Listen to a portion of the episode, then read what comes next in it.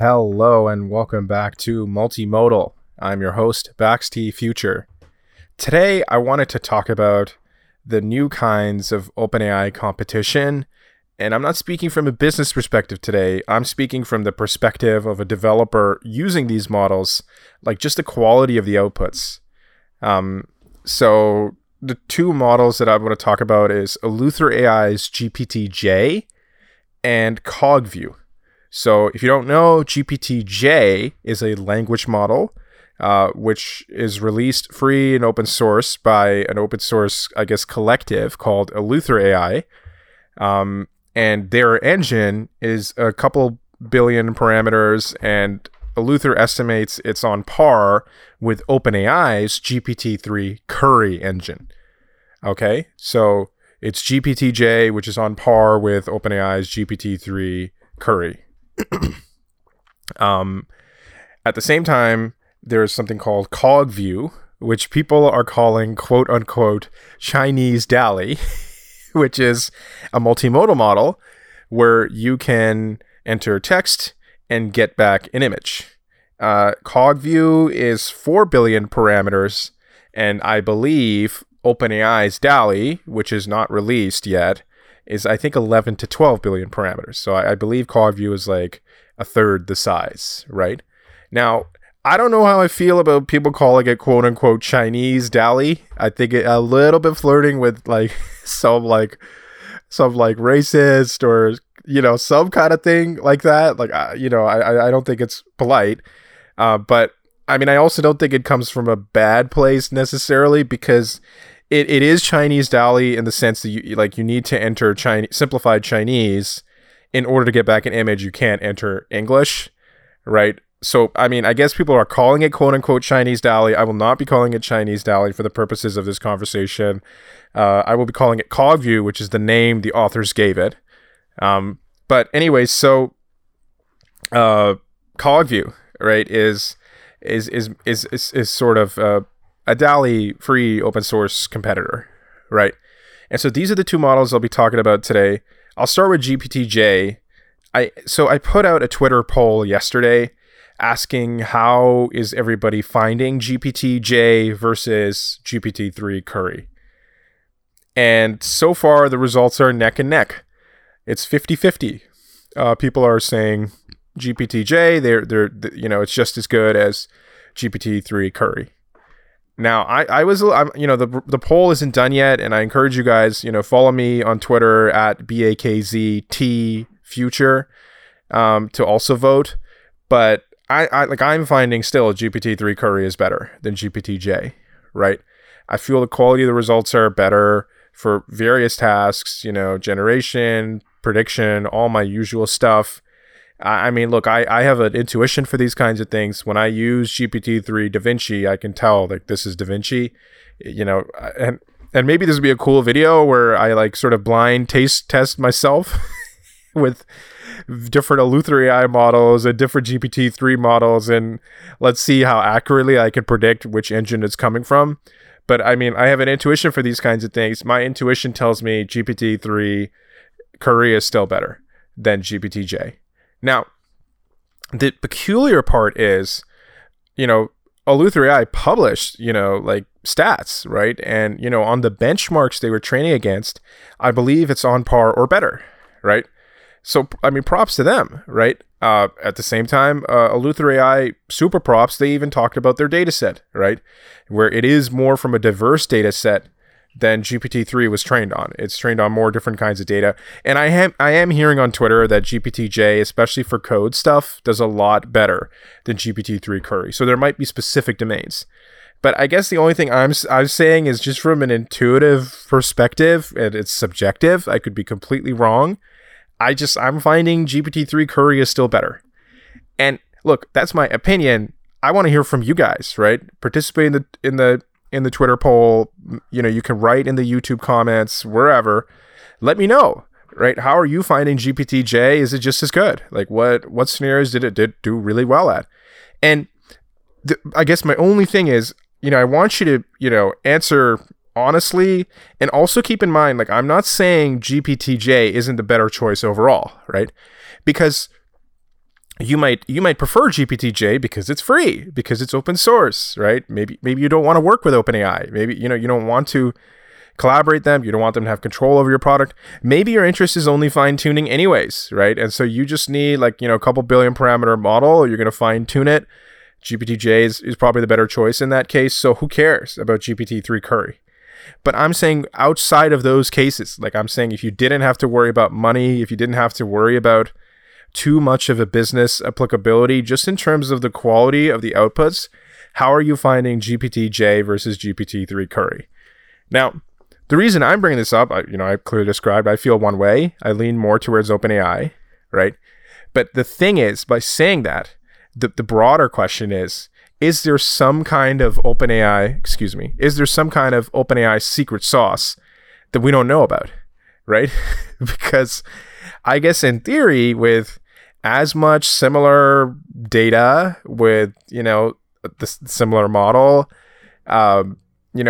similar amounts of training data and compute spent, if there is some difference between GPT-J and GPT-3 Curie, why is that, right?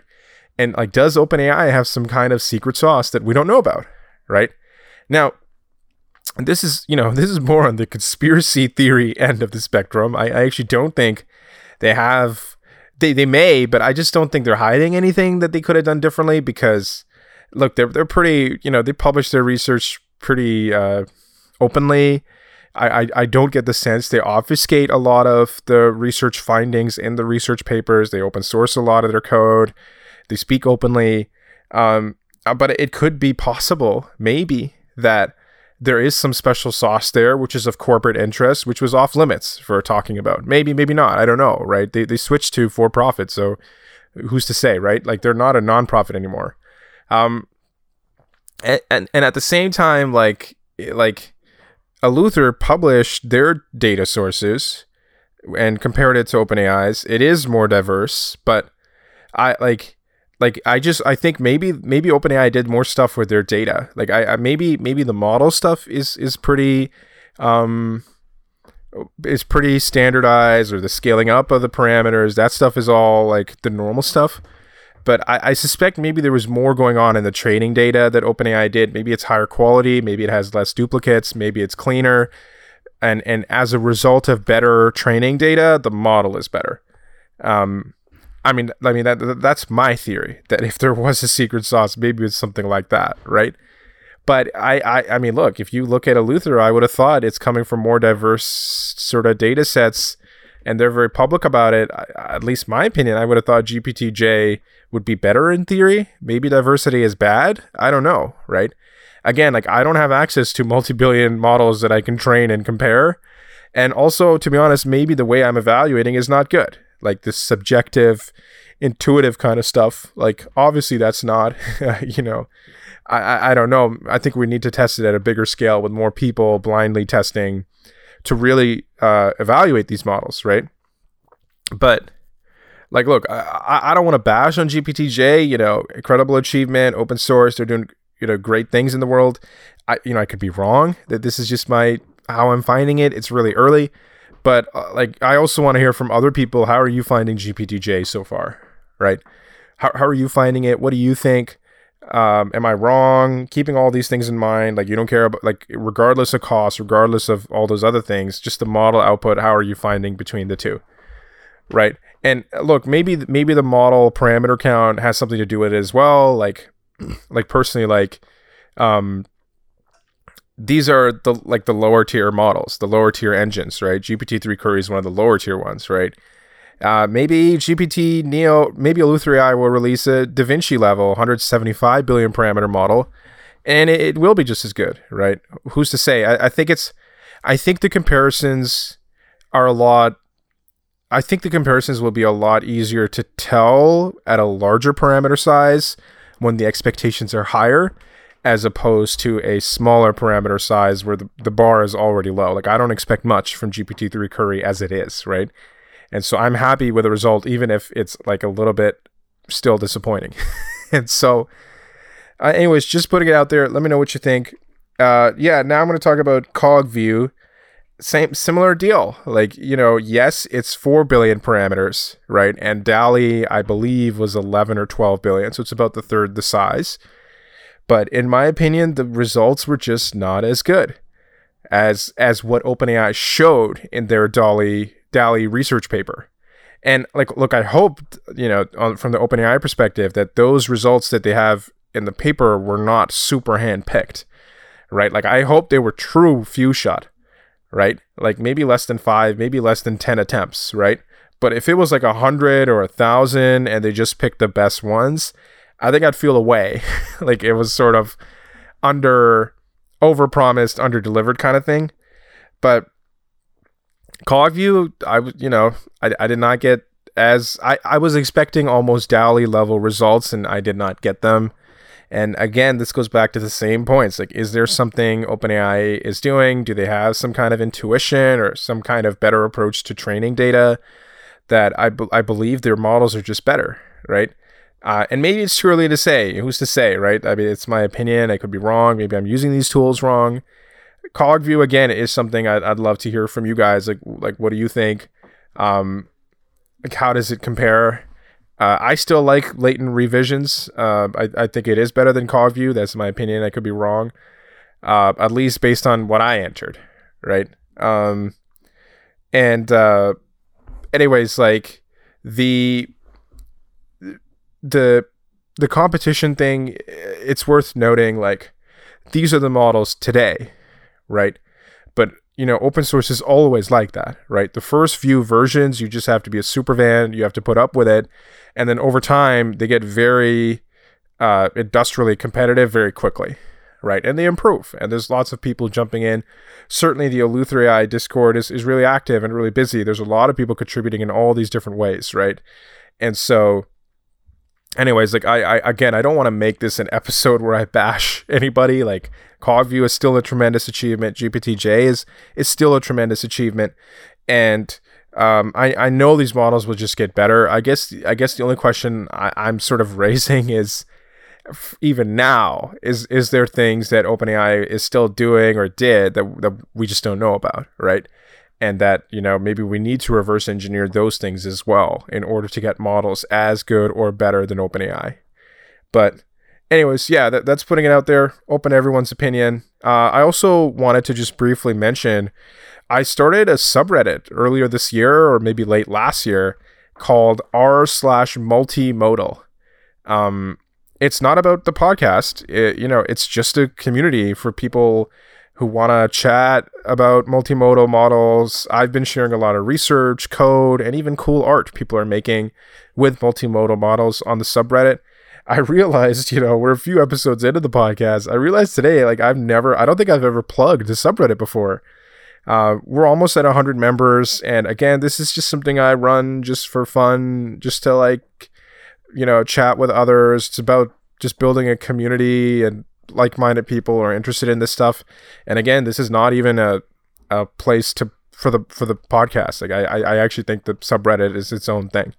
And so anyways, like, if you're interested in just joining that community, join it. reddit.com/r/multimodal. Join it, free, everyone's welcome. What other things? So yeah, I'm on Twitter.com/BakzT Future. Make sure you vote in that poll. How are you finding GPT-J versus GPT-3 Curie?